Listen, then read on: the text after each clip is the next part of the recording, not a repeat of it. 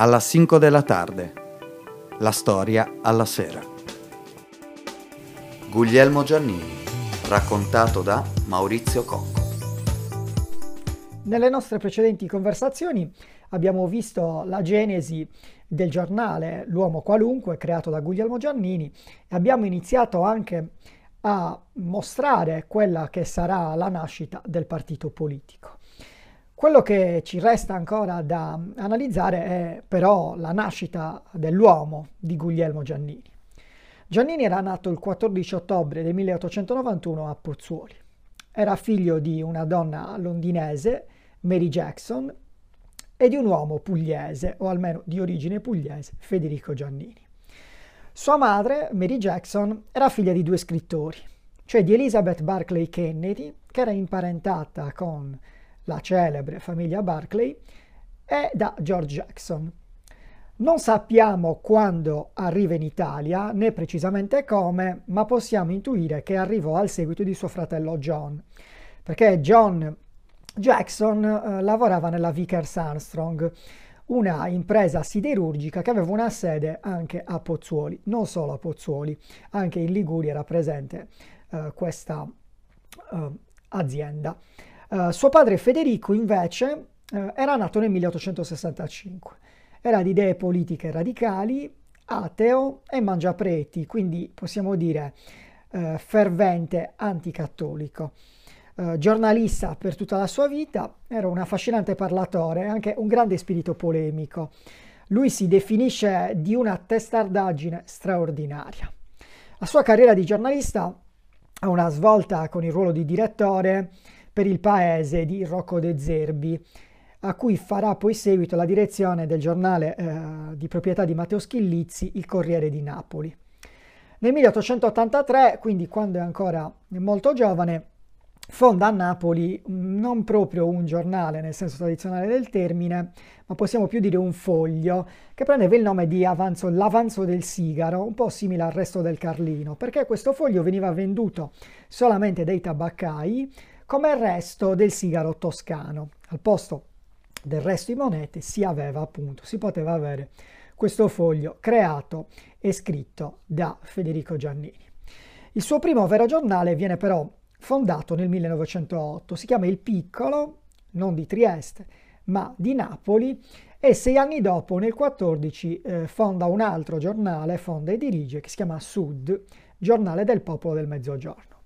In realtà il nome di Federico Giannini raggiunge la sua massima fama nel 1902, perché in quell'anno scoppia a Capri uno scandalo che diventa poi celebre in tutta Italia, perché coinvolge un uomo ricchissimo, il tedesco Friedrich Alfred Krupp, che era notoriamente omosessuale e aveva uno stile di vita molto libertino, che tra l'altro non, non nascondeva. Per questa ragione un giornale socialista, Campano, la propaganda, lo accusa, quasi che fosse un Socrate però con le tasche piene, di corrompere i giovani. In sua difesa si schiera proprio Federico Giannini, che appunto per questo diventa un nome celebre del panorama polemico eh, napoletano. Non sappiamo come incontra sua moglie Mary, sappiamo però che parlava un ottimo inglese e questo sicuramente facilitava la comunicazione fra i due. Era comunque un uomo molto violento, sia a parole che nei fatti, perché si lasciava coinvolgere spesso in delle risse, ma eh, oppure eh, sfidava a duello qualcuno. Eh, però mh, questa sua mh, testardaggine, questa sua voglia polemica, questa sua violenza lo porta nel 1912 a essere condannato a 11 mesi e 20 giorni di reclusione per diffamazione a mezzo stampa. Ci racconta del suo arresto che avviene mentre stava mangiando dei broccoli di rapa, cioè quelli che a Napoli chiamano i friarielli, e viene condotto al carcere di San Francesco. Dovrebbe andarci in carrozza, questa è la regola, ma lui chiede di poter andare a piedi, ammanettato, passando per via Toledo, in modo da far vedere che porta le catene che secondo lui dovrebbero portare i suoi avversari.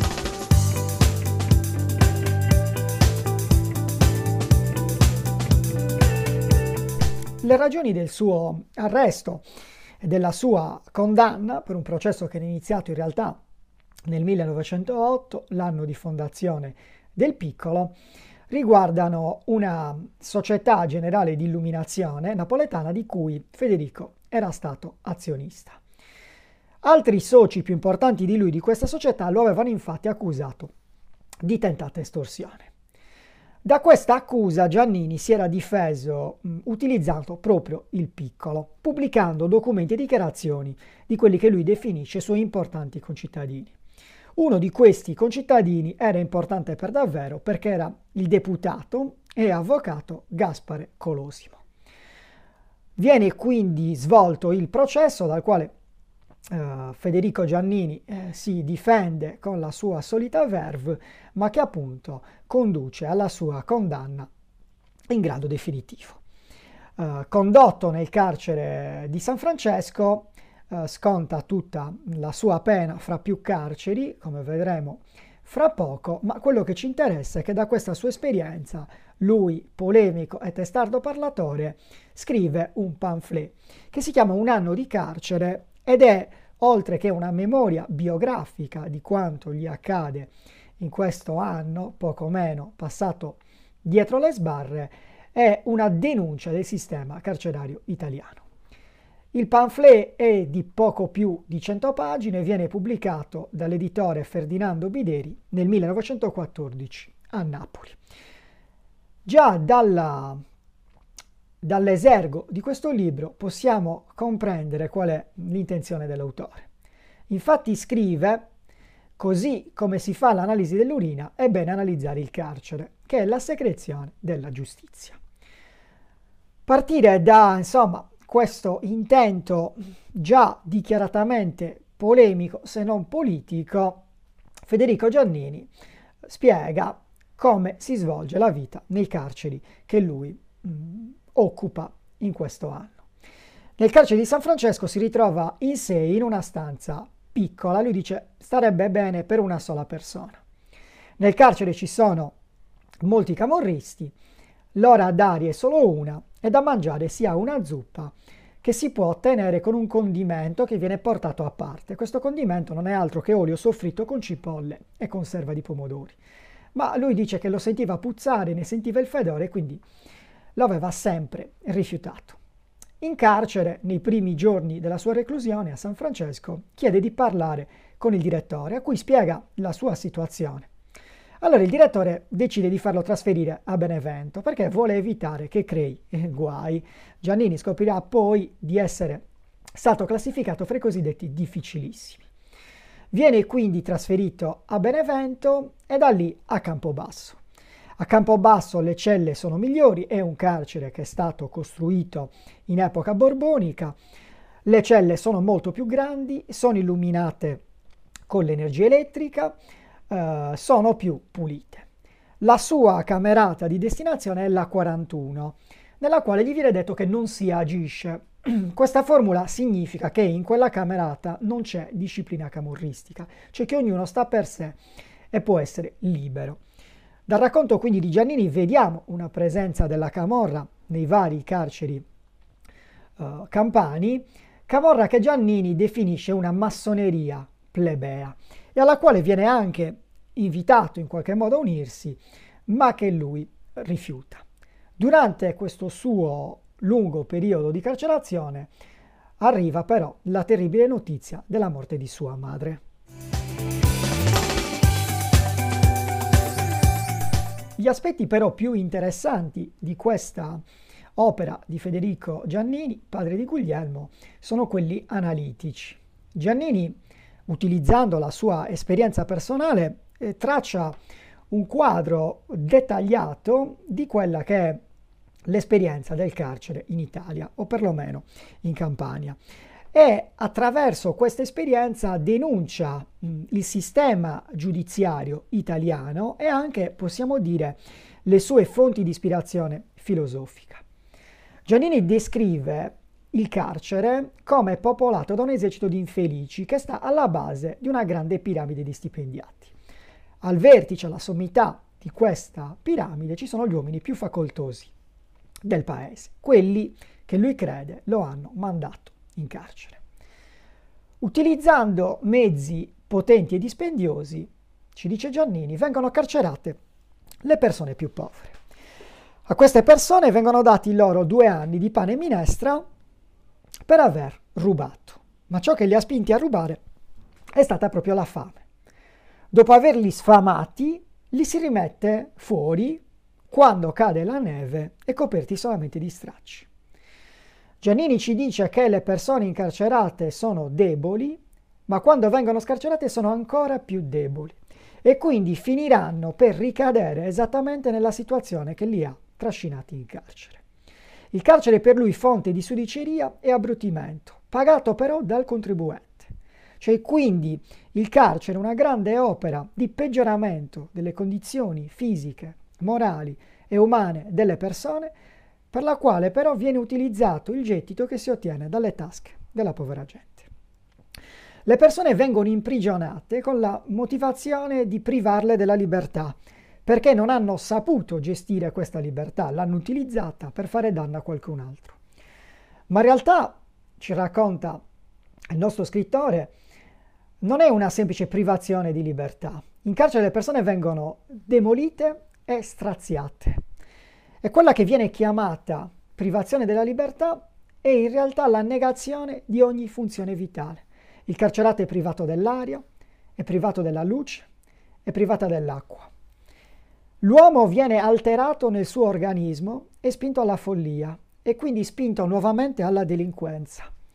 Dentro le mura del carcere l'uomo regredisce e quando ritorna nella società è ancora più debole, indifeso, folle. Ora Giannini dice se questa fosse una vendetta da parte dello Stato, cioè una punizione vendicativa, sarebbe comprensibile. Ma dato che il sistema giudiziario, la politica, i professori sostengono che carcerare le persone sia fatto per il bene della società, cioè per separarle temporaneamente dalla società, ma anche per recuperarle alla società, allora dice questo è palesemente un non senso. Il carcere fa un danno alla società perché danneggia le persone che sono già danneggiate dalla società stessa. La sua mh, esperienza diventa quindi il veicolo di una denuncia sociale con un tono che possiamo comprendere molto simile a quello di tutta la sua carriera giornalistica. Una carriera indirizzata sempre contro il potere politico e il potere economico. Non è comunque questo il suo ultimo o unico libro, perché ci sono delle altre pubblicazioni, una delle quali celebre il diritto all'amplesso, che possiamo capire di che cosa tratti.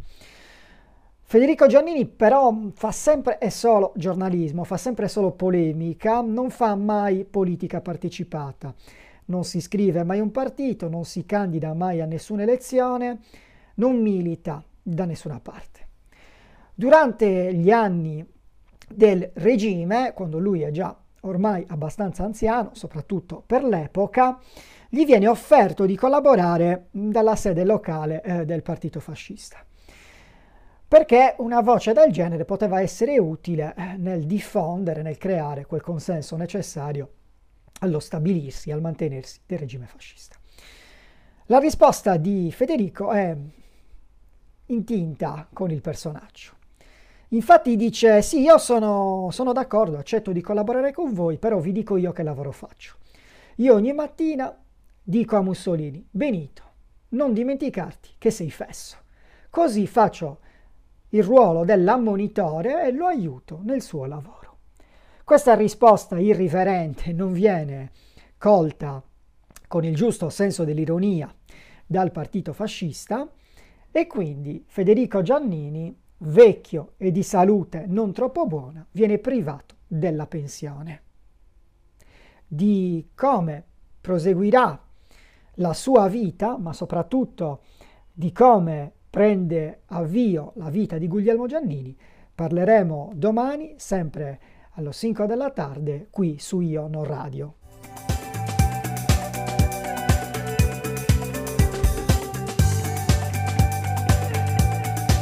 Abbiamo presentato alla 5 della tarde, la storia alla sera.